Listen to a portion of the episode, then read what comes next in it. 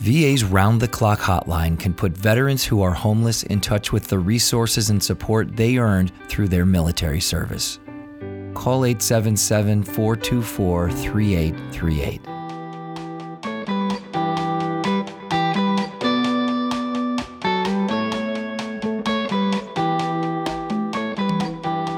Hello, everyone, and welcome to another episode of This Week at VA. This is episode 39, and I am your host, Timothy Lawson. This week's episode features our main interview with Army veteran Travis Mills, a quick segment from Marine veteran Robert Consolmano, and our veteran of the day, and information on one of VA's most important resources. To kick it off, we have Robert Consolmano. Robert first appeared on VA's platform when we produced a video and blog about him using Brazilian Jiu Jitsu for coping with mental health issues. Then, about a year later, he was honored as our Veteran of the Day, and now I bring him on to briefly tell us about his latest endeavor, breaking a world record. Check it out. Uh, you broke a record on June 10th. Can you tell us um, what the record was for and uh, and how many you did? The world record uh, was 539 standing air wheel rollouts. Uh, it's one of the most gruesome exercises that you can do for the body. Uh, and what it was for was to end the stigma associated with mental health. Um, since I've come forward with my story, um, I really am starting to, it's really, things out there are starting to confirm uh, a lot more that the stigma is real. So, uh, what motivated you to to want to break this record? I know you did it once before at DAV. Why why a second time? Well, let's be honest with you, uh, due to a technical error on our side, my team's side in the DAV, the angle was off on the camera. We had to place it in a different area because the hallway was uh, was uh, narrow, and I kind of got angry, kind of like the Hulk. And I said, you know what? I can't walk away from this. I can't turn my back and let it slide. Not to say slide in a bad way, but I'm like, I can't turn my back. I'm never going to have an opportunity again to do this again. I came back stronger six months later and I killed it. I did 539 as opposed to 524. And and how many? And and that was in an hour. One hour under the duress of one hour. Yes. So, uh, just out of curiosity, like at at like the half hour mark, where are you in the in the count? Here's the crazy thing, man. I was at a high number at the half hour, but it, like I said, your it's like um, it's like the gas tank. You want to talk about the Connor thing? It's like a gas tank or whatever.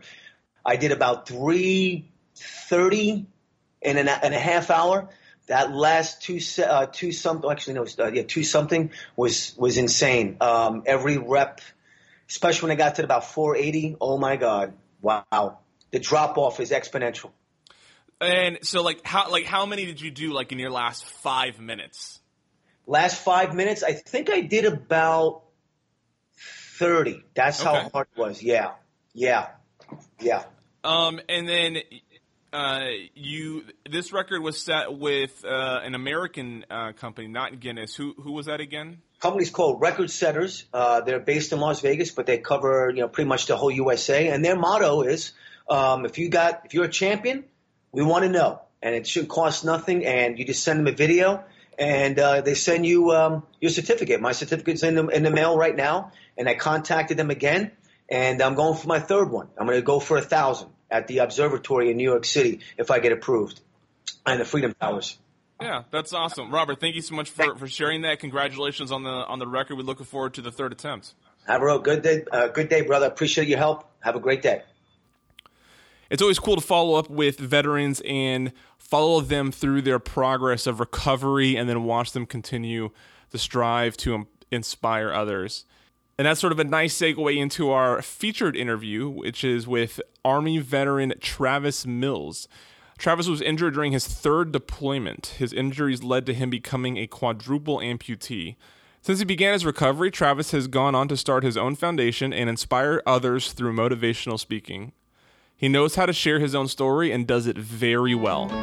Enjoy. Uh, Travis Mills, Army veteran, 82nd Airborne. Sir, thank you so much for joining me. Thanks so much for having me. Excited to be here today. So, uh, Travis, at the beginning of every interview, we start we start with the foundation uh, of every veteran story, and that is the decision to join the United States military. Bring us back to that moment for you. Well, in, in true honesty, I was playing college football. I had a girlfriend that said I should move home. So I did. Instead of playing college baseball at the college they asked me to play. And then she had a boyfriend, and I thought, well, this isn't really what I want to be doing with my life. So I went searching out. Yeah, I know. I'm gonna be fully honest today with you. I like uh, that.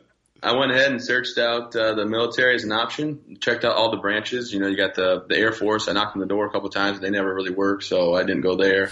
um, I bypassed the Navy and the Coast Guard, and then I went to the Marines. And the Marines looked very promising. You know, this big, bald-headed, barrel-chested, six foot four, just you know, straight shooter kind of deep voiced guy was like, "You should join the Marines." I'm like, "Yeah, I mean that sounds cool, I'll, maybe." And then I talked to the Army, and the Army was giving me all the options. And they said, "Hey, you get a twenty-four thousand dollars signing bonus." And I played car salesman, so I went back to the Army or the Marines, and I said, "Hey, so what's your guys' bonus?" And he said, "Honor, duty, respect." I'm like, "No, no, I, I get that. Like, no, I, and, I, and I want that monetarily. What's your bonus?" He's like, "We don't do that." And I'm like, "What?" So you know, I joined the Army, and uh, no, I was excited to join the Army. I, I went ahead and went airborne in infantry, and went through basic training at Fort Benning, um, where they taught me how to like t- um, coleslaw for a couple months because I hate coleslaw. But the first day you sit down to eat, they're like, everybody gets coleslaw, eat your coleslaw. So I couldn't tell the lady dumping down my plate no, and I ate it first to get it out of the way, and they, then they came back for dinner the same day, and this is the first day of basic training, and they said everybody gets coleslaw. Mills, you like it so much, you get two scoops today. I went, well, th- oh, thank you so much for that, because I wasn't going to tell them I didn't like it. I just went ahead and ate it um, for months, but I don't eat it now. And uh, after basic, went to airborne school. After airborne school, I went to Fort Bragg in North Carolina, home of the 82nd Airborne Division, the greatest division ever known to mankind. Um, and jumped out of airplanes for a living in the infantry. Um, I deployed on my first deployment while I was over there in August of 2007. Um, to I, did a 15 month tour. So um, when I when I went over, um, I got to meet my my medic's little sister who thought I was uh, a cutie pie. I had 22 inch arms. I was six foot three, you know, 275 pounds, lifting weights all day when I wasn't on missions. And we decided to hang out. She was 18 and I was 20. So I came home on my 15 or 18 day R and R. Um, and the first time I ever met my wife, I flew into Texas to meet her where she was living. We flew to Mexico for the first date ever for a week, back to Michigan for a week, then back overseas, came back and got married. Um, I deployed again in 2009, 2010 for a year. Came back, my wife said, "Hey, guess what I did today?" And I said, "I have no idea what you did." And she's like, "I bought a house." And I went, "Well, that's how'd you do that?" And she's like, "Well, actually, you did because they have you do this thing in the army called power of attorney." so my wife bought a house in my name, which is exciting. Uh, I got back my second deployment. We had a house, um, already had the dog, and then four months after I got back, found out we were going to have a baby. Um, my daughter was born in 2011 um, in September, and then I deployed again on my third deployment in February of 2012. And about a month and a half in, I went ahead and got a call on patrol, and I went out and um, like every other day, I was a staff sergeant, I was weapons squad leader, having a good time, and I happened to step on a bomb and put my bag on one of the two. Uh, the IED went off. I, I went from the right side of my body, where I set my bag down on it, to the left side. I landed on my head and rolled over. My right leg and right arm were disintegrated. They never found those pieces. Um, right leg arm at the bicep, right leg at the knee. Left leg was hanging down by a couple pieces of uh, muscle and tendon, holding it on, snapped to the bone, and the left arm was still there, but my wrist was bad, and my pinky and ring finger were gone. So I radioed my LT as soon as I rolled my head over and saw what happened. I said, "Hey, six, this is four. I need a medic over here. I got some guys injured." Uh, my medic was a couple of feet behind me. He ran over to fix me. And I said, no, don't worry about it. You're not going to save me. And, you know, we went ahead and tried it anyway. And, uh, they worked on me and got tourniquets on me, him and my platoon sergeant. They got me on the helicopter. On the helicopter, they took me for a 15 minute ride to Kandahar. Went into surgery automatically. As they were trying to knock me out, I kept trying to sit up, yelling at them, quit touching me, I'm fine, leave me alone. Uh, quit touching me, I'm fine. yeah. And I kept, oh. You're good. I kept saying, I, I got to get my feet back underneath me. I'm fine. And I had a doctor actually like chest up on me, like he put his chest to chest on me, like had to hold me down. They said, Sergeant Mills, I don't know how you're still awake right now, but you need to go sleep. But instead of showing fear and constant worry, I went ahead and decided to just figure out, don't go out like Saving Private Ryan when medic got shot. Don't sit there and yell for your mom or be scared. And whatever happens, happens. You can't, you know, I can't affect the outcome of this. And the only thing I can do is just keep a level head and, and stay calm and try to push forward. So they knocked me out. Last thing I said to my little girl, I'm never going to see her again. Uh, my daughter Chloe, who was at the time six months old. And when uh, they knocked me out, there was 14 doctors and seven nurses that worked on me. I'm sorry, nine doctors and seven nurses that worked on me for 14 hours. Um, two nurses for nine hours pumped air into my lungs, keep me alive, just constant. Over 30 blood transfusions. They were actually rushing blood to me, like they were on the fob saying, um, you know, code red or whatever, A positive and universal blood needed. So it was right from their veins to mine. And I came out of surgery stable on April 10th. And then two days later, they had me in Bagram, Afghanistan. They had to cut my left hand off because the skin had died. So um, I became a quadruple amputee. I guess I forgot to mention when they pants off to work on me, my leg actually popped off with with the pants, so I became a triple amputee on the 10th and then a quad on the 12th. And then they flew me to Landstuhl, Germany, where my brother-in-law, who I'm still close with, um, was in the room with me. He flew in from where he was stationed at his outlying post and escorted my body back to, you know, to the hospital from Kandahar to Bagram to Landstuhl back to the States because if I died, he was in the, the blue book that they had me fill out to take me home anyway, so they let him take me and be my, be my escort. And they woke me up April 14th on my 25th birthday, to be exact. And uh, when I woke up, I, first thing I said, my soldiers are my soldiers. And he told me about the two guys that were injured. And then I said, am I paralyzed? And he said, no. And I said, no, I can take it. You don't got to lie to me. I can't put my fingers and toes. And he said, well, you're not paralyzed, but you don't have them anymore. I said, oh, okay. And that's how I spent my 25th birthday. Uh, three days later, I made it back to Walter Reed. I saw my wife for the very first time. And it wasn't that hallmark moment you'd think you'd see. They rushed up um, to me, and the doctor said, "Mrs. Mills, you're in charge of medical care now. You have to sign this paper. He has to get his uh, right leg cut two inches higher. He's bleeding out, and if not, he'll die." So she had to sign that. They took me into surgery, and the next day I saw her on the 18th, and I said, "You know, this isn't what you want. I've been thinking about it for the last four days. Um, why don't you just take our daughter Chloe and go? Um, not something you should put up with and where you want." And she was like, "That's not how this works. We're going to get through this together." And um, my wife stayed. So then I started uh, my slow. Um, I would I say slow, but it was actually fast for the injuries I had. Recovery at Walter Reed. Wow, uh, Travis, that is uh, that's a that was a lot. Um, so you probably can tell I'm actually a motivational speaker now, and I tell my story throughout the nation to, to you know companies and yeah and universities and and all alike. So I uh, I have a book out. It's doing very well. Um, it's called Tough as They Come, and then I have a documentary just hit Netflix that goes over the whole recovery process with Kelsey and Chloe and I. It's on Netflix. It is on Netflix. I didn't G- realize that. I'm going to check that out tonight. GI Film Festival award winner in 2014. Took yeah. first 55 shorts, and now it's on Netflix as of May. Yeah, I remember. Uh, I remember seeing a headline at uh, at the at the GI Film Festival. I didn't realize it was on Netflix, so I'm going to check that out. Yep, yep. And then it's called Travis a Soldier Story. All right. Uh, when the Megs first came up to you, you said, uh, "Just leave me alone. I'm not going to make it." Uh, was that like an objective conclusion that you'd come to? Did you just accept that that was it?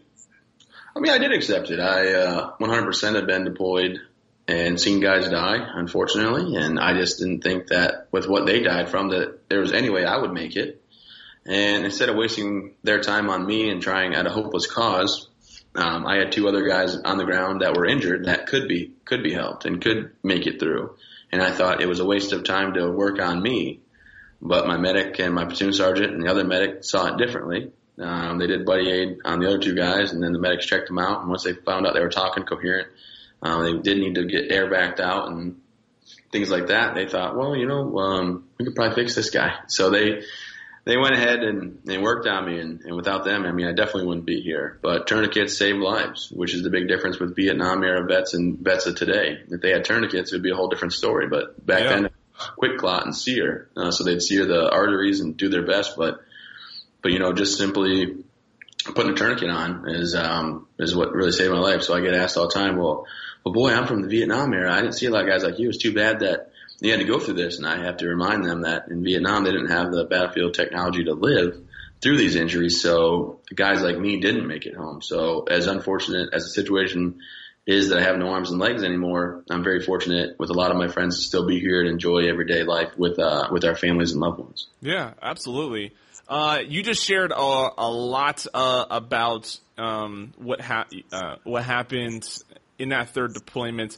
Is there another story or experience that you recall on often, maybe that doesn't have to do with that storyline that uh, you feel like is representative of your time in? Well, absolutely. So um, a lot of it was uh, in my recovery, just understanding that you can't always control your situation, but you can always control your attitude. And um, I learned that on my second deployment. We had a five-hour mission turn into a 36-hour debacle. Um, anything that could go wrong did go wrong. I mean, trucks broke. Uh, you know, the guy in the, the five guys in the building that were supposed to surrender wouldn't surrender. They kept shooting at everybody. Um, and I had to just, you know, we had to grit it out and we got to the point where you're so exhausted and tired, you decide you're going to laugh or cry. So you go ahead and, and you laugh it off. And then that's where I kind of learned that it could always be worse, that you can't always control where you find yourself in, in the world, but you can always, you know, take hold of your of your attitude. So I was a lot different um, NCO than a lot of my uh, my fellow um, sergeants and staff sergeants because I wasn't angry. I didn't have to yell to get my point across. I didn't have to be in a bad mood uh, to scare people um, into doing what I wanted. I just talked to them like adults, and if they didn't do what I said, then they saw a side of me that they didn't want to see. But for the most part, I just kind of hung out. I had two guys that were from a different unit that when they got there, they were from a, a line unit, and I came in from being off for three months with school option that I reenlisted for, plus going to jump master school and a couple other schools I went to. Um, and they just saw me as a happy, joking, having fun, everybody get along with everybody, and had no idea how I picked up E6 for one because I wasn't like the typical, you know, guy that would yell and get his point across and be kind of a jerk. And then on top of that, they didn't know how I got um, to be weapons squad leader, which is a senior ranking, you know, squad leader usually in the infantry uh, platoon. And I came back, waltzed in, uh, I left a, a leadership course on Thursday, got a four day weekend for completing the course for that. And I came in on Monday and I, I took over the, the senior spot and they just, it was baffling to them after the first firefight. And on my third deployment, the first day we got there, uh, I was directing traffic and snapped into, you know, my training, my military background and what I'm good at. And after the firefight, they were out back. Um, we were getting ammo. I, I said, "Hey, I need you two to grab ammo with me." And they weren't my soldiers, but they obviously saw me in in the firefight and the combat and how I did things. And they said, "Look, Sergeant Mills, we got to be honest. We came from a different place, and we didn't know how you ever would get promoted with your attitude and how happy you are all the time. But seeing you out there today, like we'll follow you to hell and back." And um, I think that just probably speaks volumes for for how I was brought up in the military and and um, how I was able to get things done. And and I was grateful for the comment. Um, but just thankful to have the ability to be in the army uh, overall in general. Yeah, absolutely. The uh, so was it when did you when were you finally released from Walter Reed? Well, I did 19 months of recovery at Walter Reed, where I went from you know being 140 pounds. I lost 110 pounds in the beginning and had to work on things. After five weeks, I was uh, feeding myself again with a hand. I got a prosthetic hand. In seven weeks and four days, I took my very first steps around the, the track at Walter Reed, the little small track inside the gym walking again, and then it progressed. So over 19 months, then I was able to retire, and um, I skipped around a little bit, waiting for my house to be built um, in Maine, and now I reside in the great state of Maine. Very well. Um, if you're if this is something you're willing to touch on, should it apply? Um, you know, a lot of veterans um, in their first year or two out of the military uh, face some degree of an emotional crisis. Is that something that you experienced? Well, I'll be honest with everybody. I, uh, at first, the very first day I got back to my in-laws' house in Texas uh, when we were living there, I looked at a picture of me, and it's um, it was all over the news when I got hit, and they use it a lot, and I still use it for my presentation. But it's an orange hat, and I got all my gear on. It's the last picture taken of me with my arms and legs. And I kind of broke down. I said, now what? You know, I was going to be a 20 year military guy. Um, I was coming back from this deployment, go recruiter, finish my degree, and hopefully go officer. So I had it all kind of mapped out how I was going to, my progression in the military, and I was going to get E7 and then become, um, you know, a lieutenant in, in the Army and uh, just kind of go that route. So for that little split second, I, I did break down. But then, you know, I have my, my little girl, I have my wife, and life goes on. And I've been given this ability to, one, live, and two, you know, be a part of everyday life. And I can drive, I can do anything I want. So I started um, hitting the gym at a, a place with a buddy of mine, and after that, started speaking a little bit more, and never really looked back. You know, I mean, there's a lot of like I said, life lessons that you can learn from this. My big thing was I can either dwell on the past or reminisce the past and keep pushing forward. And since I realized I can't change the past, I can't take back the day I got blown up, even though everybody says, all the good you're doing, would you would you still take it back? hundred ten percent. Uh, call me selfish. I don't care. Um, I would never get blown up again. I'd keep my arms and legs. But you know what? Uh, life goes on. I can't change what happened, so I might as well keep going forward. You know, it's it's so uh, not that I would expect anybody to make that same statement, but it's actually refreshing to finally hear someone say that because I think that I think that there are more veterans that that feel the same way. Like, yeah, I would I would definitely go back and change losing, you know, my uh, uh, my extremities, but I feel like a lot of veterans that have similar experiences feel like that sounds selfish or that sounds like they wouldn't want to go through this inspiring um, process of of recovery and, and talking to others stuff like that it's it's actually kind of refreshing to hear someone say like yeah absolutely I would definitely go back to that day and change the course of my future no I mean I would yeah I wouldn't take back the military by no means I wouldn't yeah. take anything leading up to the explosion um, but no, I would not get my like. I, I have friends that I've met through Walter Reed. They were like, well, you know, this is just it's it's uh it's a plan laid out for me, and and I want to take it back. I've done so many great things, and I'm sitting there going, yeah, we, I, we've done great things. I mean, I, I run a nonprofit. I bring up combat injured veterans uh, and their families, and I show them how to do things adaptively, and I build networks where they have someone to reach out to. Uh, I went to Boston with the bombing victims, and I was a mentor for them. I, I mentored a lot of guys at Walter Reed, and that's great. But if I had the choice to not be in that role and have my arms and legs and be able to throw my daughter in the air and catch her and, and do things like that, I would take that every day of the week um, over it. And I don't think that makes me a bad person or makes me selfish because as much as I would take that, I can't. Yeah. Like I said, I, I can't change the past, so I don't dwell on it. I don't sit there and reminisce, you know, everything, or I mean, sit there and think, well, what didn't happen, and try to trouble, you know, or you know, troubleshoot in my head how I could change what's happened. There's no time machine out there, and that's fine. It's the way it is, you know. So instead of being miserable and upset and, and angry about it, I accept I can't change it. I know I would change it if I could, and I just keep pushing forward. And, uh, and I'm happy with my life now.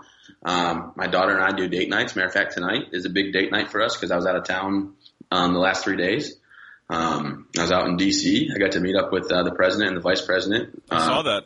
Kind of randomly, you know. And I had some honest conversations with him as well. You know, the president was asking me questions and I gave him honest feedback. And I said, he said, you know, I can go to my restaurants and I can learn more from the waiters than I could from the person I hired to be a consultant. Um, he said, thanks for your, your, your uh, honest uh, opinions and, and thoughts. And I said, well, you know, as long as I'm not, I'm, I'm not trying to burn bridges or do anything, but that's just, that's how it works. Um, how long did it take you to discover your renewed purpose? Did you find that in speaking? to be honest with you, I actually found it uh, was was helpful to me and self uh, therapeutic. I was, you know, it was, it was fulfilling. So what happened was first at Walter Reed, I had such a good attitude that therapists and doctors said, "Hey, look, we got a guy upstairs. We can't tell you his name, but could you maybe go see him? We can't tell you what room he's in, but they'd give me a hint, like he's not in 40, he's not in 42. But if you find him, stop in." And uh, you know, I'm not a Marine, so instead of chewing crayons, I can actually do math. So. and uh, I'd go and meet this person. And then it turned into a peer mentor thing where they'd be like, "Hey, look, we have PFC Johnson. He's upstairs in room, you know, 41. Uh, he's got his wife, his mother-in-law, and his daughter. Can you go talk to him? He's missing one leg and one arm." And you know, it, um, seeing is believing. When you're in the hospital room, you're you're full of doubt and you're full of what am I going to do with my life and how am I going to get pushing forward. Um, and you meet somebody that one is the same situation with amputation, but two has more amputations than you. I mean, for me at Walter Reed, and this is not like um, measuring contest or who has it the worst, you know, has it worse off because there's different variables. You know, I might have um, no legs, but one guy that you know has a leg might have a real high amputation. He's so he can't walk because he can't get a socket on. So I mean, it's like I'm saying, it's not measuring, but when you come in a room and they think they have nowhere to go, and, and you see a guy with no arms and legs walk in, shake your hand, and hang out, it really changes perspective on your situation.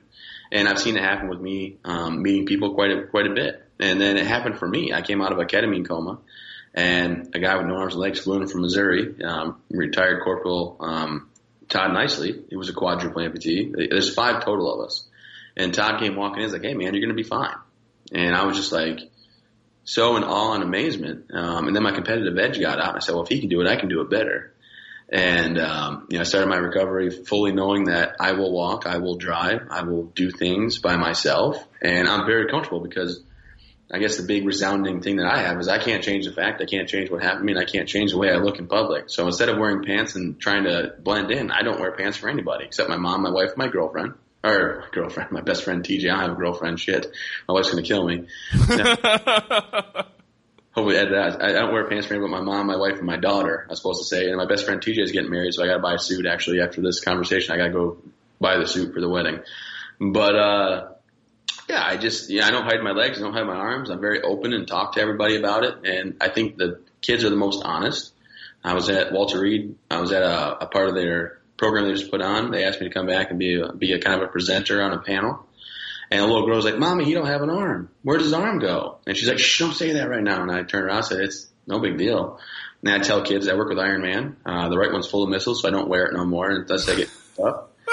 and uh, you know, I just you gotta you gotta go with it. You can't. I, I would rather be out there in front of it, talking with everybody. And now I'm to the point where I'm uh, kind of well known in my local area, which is you know, Augusta, Maine, the capital here, and and the airport. Yeah, uh, on the way over to DC, I was in Dulles Airport, and a guy walks by and he's like, "Hey, you're Travis Mills." I said, "Yes, I am."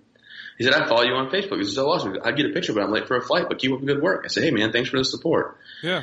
And um, you know, it's getting to that point, which which I don't mind. I don't mind being the face of it, and as long as people understand you know, don't, I hate being called a wounded warrior, um, not because of anything to do with the nonprofit. I just don't like the word wounded. Um, I don't like to be looked at like I have something wrong. I have scars. I've healed, uh, recalibrated warrior, if you want to call me anything, but I go by Travis for the most part.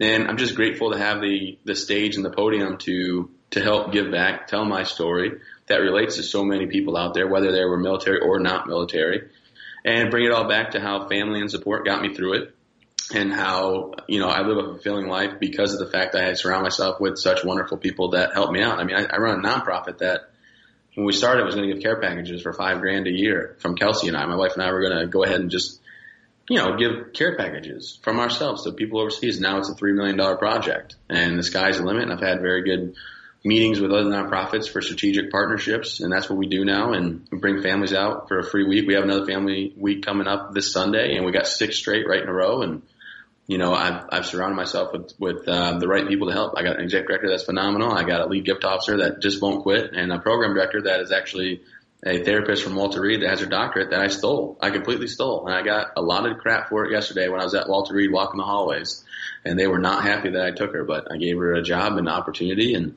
not that she was looking for a job, but she sees the mission and, and boy, are we making some real changes in people's lives. And it's, it's very, very rewarding. Yeah, very cool. Um, Man, you're doing a good job just hitting all of my notes here. Uh, what is a no worries? That helps me. I just want to make sure I was going through, uh, making sure we still touch on the. What is a uh, both with uh, with the motivational speaking, the um, the mentorship, the the foundation. What is a skill set or a talent or a discipline, whatever you want to call it, that you learned while you're in the army that's contributing to that success today? Well, I mean, uh, the army. Growing up, I had good values and morals, and and uh, you know, you just get the job done and you don't quit. And if someone needs help, you lend a hand and help. And uh, you learn that in the army as well. You know, the the mission's not over just because it's nine to five. When you're out there, and you know, you have to go longer than you thought. You got to keep doing it. I mean, that's life and death, I guess. But um, now, being able to give back and being able to always push forward, everybody's surprised how straight out I am because I have this call. I have another meeting today. I got another meeting I was just at. I uh, happen to run a um, uh, motel marina, what we're calling it Lodge Marina now. I just bought that with a buddy of mine. So my mom and dad run it. It's 38 unit place with uh, 73 boat slips. So I just keep myself moving. My wife and I are expecting a child uh, August 11th. So my travel has came to a screeching halt as of yesterday. but I travel 170 days out of the year, 170, and and you know I just I, I guess just uh you know, you can always always do better, always keep pushing forward and keep doing more. But um, I don't let the little things get me down, and you just gotta you gotta keep keep going. You know, why would I ever let this this uh, explosion or injury stop me from doing what I want to do and what I love? That's why I started the nonprofit. Um, you know, Travis Mills Foundation was because I don't live life on the sidelines, and I want families to be able to enjoy the same quality of life and experiences that I enjoy. So instead of just a service member learning how to go kayaking, we bring the whole family out for free, um, all paid, and we have different partnerships that we're working on. So some companies can sponsor a family that's local to them that's been through injuries, or they can sponsor a whole week. And you know, everybody is encouraged to check out travismills.org to to see how to do all this and get involved and, and send me an email and um, figure out what we can do together to keep this going. We also are going to start a Vietnam veteran program um, where we bring up Vietnam vets, make sure they understand that we are thankful for their service. We welcome them home. And I truly believe that they're the reason that we got such a warm welcome when we did get home. Um, they made sure that whether you supported the war or not, you supported the troops, which they didn't get. So we have some pretty neat things going on here at the foundation, and um, I can't wait to you know, get through these next six weeks, make sure everything goes smooth and, and good, and then we'll start planning out what does 18, 19, and 2020 look for us and our programming and our partnerships and, and where do we want to go with it? Because it is not this little thing that is care packages now. It's $3 million and, and counting. But yeah. the beauty is, you know, I don't take a dime. I'm the president. I got six board members uh, as well that don't take a dime. We'll never pay ourselves. It's all about giving back to the foundation. And, um, and I'm, I'm happy and, and just um, so enthusiastic about this project and thankful to be able to give back. Yeah, that's amazing. The, uh, one last question before we wrap up. Tell me about a, a, veteran or a veteran organization right now that has you excited about what they're doing. Well, obviously, the Travis Mills Foundation has me excited about what they're doing. Um, sure, that's yeah. And uh, then uh, just having the fact, the ability to partner with some of these um, programs, like um, we had a meeting with TAPS and the Donald Rumsfeld Foundation, as well as um, uh, Home Base program, which is just phenomenal because I don't do anything with PTSD or TBI. Personally, I don't suffer from it. I don't take any medication for pain or anything like that. So I'm, I'm just as normal as I was the day before I got blown up. Um, and, and, I'm thankful for that. But we get a lot of things about PTSD and TBI. And I've had friends commit suicide and, and things like that because of those uh, those uh, uh, I, I guess symptoms or situations or you know what what happens. So we're partnering hopefully with them where they run a two week program. It's Boston Red Sox Foundation and Harvard Medical partner with Mass General all together to help um, cope and cure PTS and, and TBI. And they want to use our retreat to put on some of their programming. So when we're not using it for our programming, we want this foundation to be able to host other foundations and and do things to give back to the veteran community. And I mean, you know, just knowing that we're building this this partnership and and and these uh, these um, you know the relationships are going to help so many more people like TAPS for spouses that have lost loved ones, Gold Star member families. You can't you can't beat that. So we're finding a way to make sure that if it's not our programming, the facility gets used with other programs that we full heart, uh, you know, full heartedly believe in. And, um, as far as other things I'm excited for, my, my son's coming in August. My date night tonight with my daughter is going to be exciting. We're probably going to have Thai food because she likes Thai food or cinnamon butter rolls from Texas Roadhouse. And I can't sway her anywhere besides those two places. And, um, and hopefully people just want to get involved and understand our mission and check out uh, the website, travismills.org, um, you know, for all your Travis Mills needs. Well, there we go. The final, uh, the wrap up was how people can, how can people get a hold of you? But I suppose uh, TravisMills.org is where everybody should be going. 110% and uh, like and share our, our, page on Facebook. It helps us out greatly. Social media is a huge thing in today's world. So um, get behind our mission. Our 990s are online. We're very clean, uh, very transparent, and we're never going to do the wrong thing because I will not allow that to happen. Yeah, Travis Mills, thank you so much for, for your time. Thank you for your service, and thank you for your continued service uh, to veterans through mentorship and, and, and the other efforts you have going on at the, at the foundation. Hey, thanks so much. I appreciate you having me, and hope you have a wonderful rest of your day. Nice meeting you. There are nearly 2 million women veterans who served and deserve the best care anywhere. VA is dedicated to meeting the unique needs of all women veterans. VA offers comprehensive primary care, specialty care, mental health care, and women's health specialty care, such as advanced breast and gynecological care, maternity care, and infertility treatments. At each of the 168 VA medical centers nationwide, a Women Veterans Program Manager is available to advise, advocate, and coordinate care for women veterans. Women veterans who are interested in receiving care at VA should call the Women Veterans Call Center at 1 855 VA Women or 1 855 829 6636 or contact the nearest VA Medical Center and ask for the Women Veterans Program Manager. For more information about benefits and other services for women veterans, visit www.va.gov/womenvet. Travis mentioned his own challenges and some of his friends that succumbed to their similar struggles. One resource we cannot emphasize and promote enough is the Veterans Crisis Line. The Veterans Crisis Line connects veterans in crisis and their families and friends with qualified care. The Veterans Crisis Line connects veterans in crisis and their families and friends with qualified caring Department of Veterans Affairs responders through a confidential toll free hotline, online chat, or text. Veterans and their loved ones can call 1 800 273 8255 and press 1. You can chat online at veteranscrisisline.net or send a text message to 838 255 to receive confidential support 24 hours a day, 7 days a week, 365 days a year. There is support for deaf or hard of hearing individuals uh, available through the hotline. Again, the number is 1 800 273 8255. Today's veteran of the day is George Pappas. George served during World War II and was captured by the Germans in Italy. He spent nearly a year as a prisoner of war, but was released, and he soon got out after that and was honored with a Bronze Star. We thank George for his service. To read George's full write up or to nominate your own veteran of the day, visit blogs.va.gov. That does it for episode 39. I hope you enjoyed my conversation with Travis and we'll look into his foundation. If you've enjoyed this podcast enough to support it, we'd love to have an, a nomination in the government and organizations category at podcastawards.com. Be sure to follow us on Instagram at DEPT Vet Affairs for more images from our community. I'm Timothy Lawson, signing off.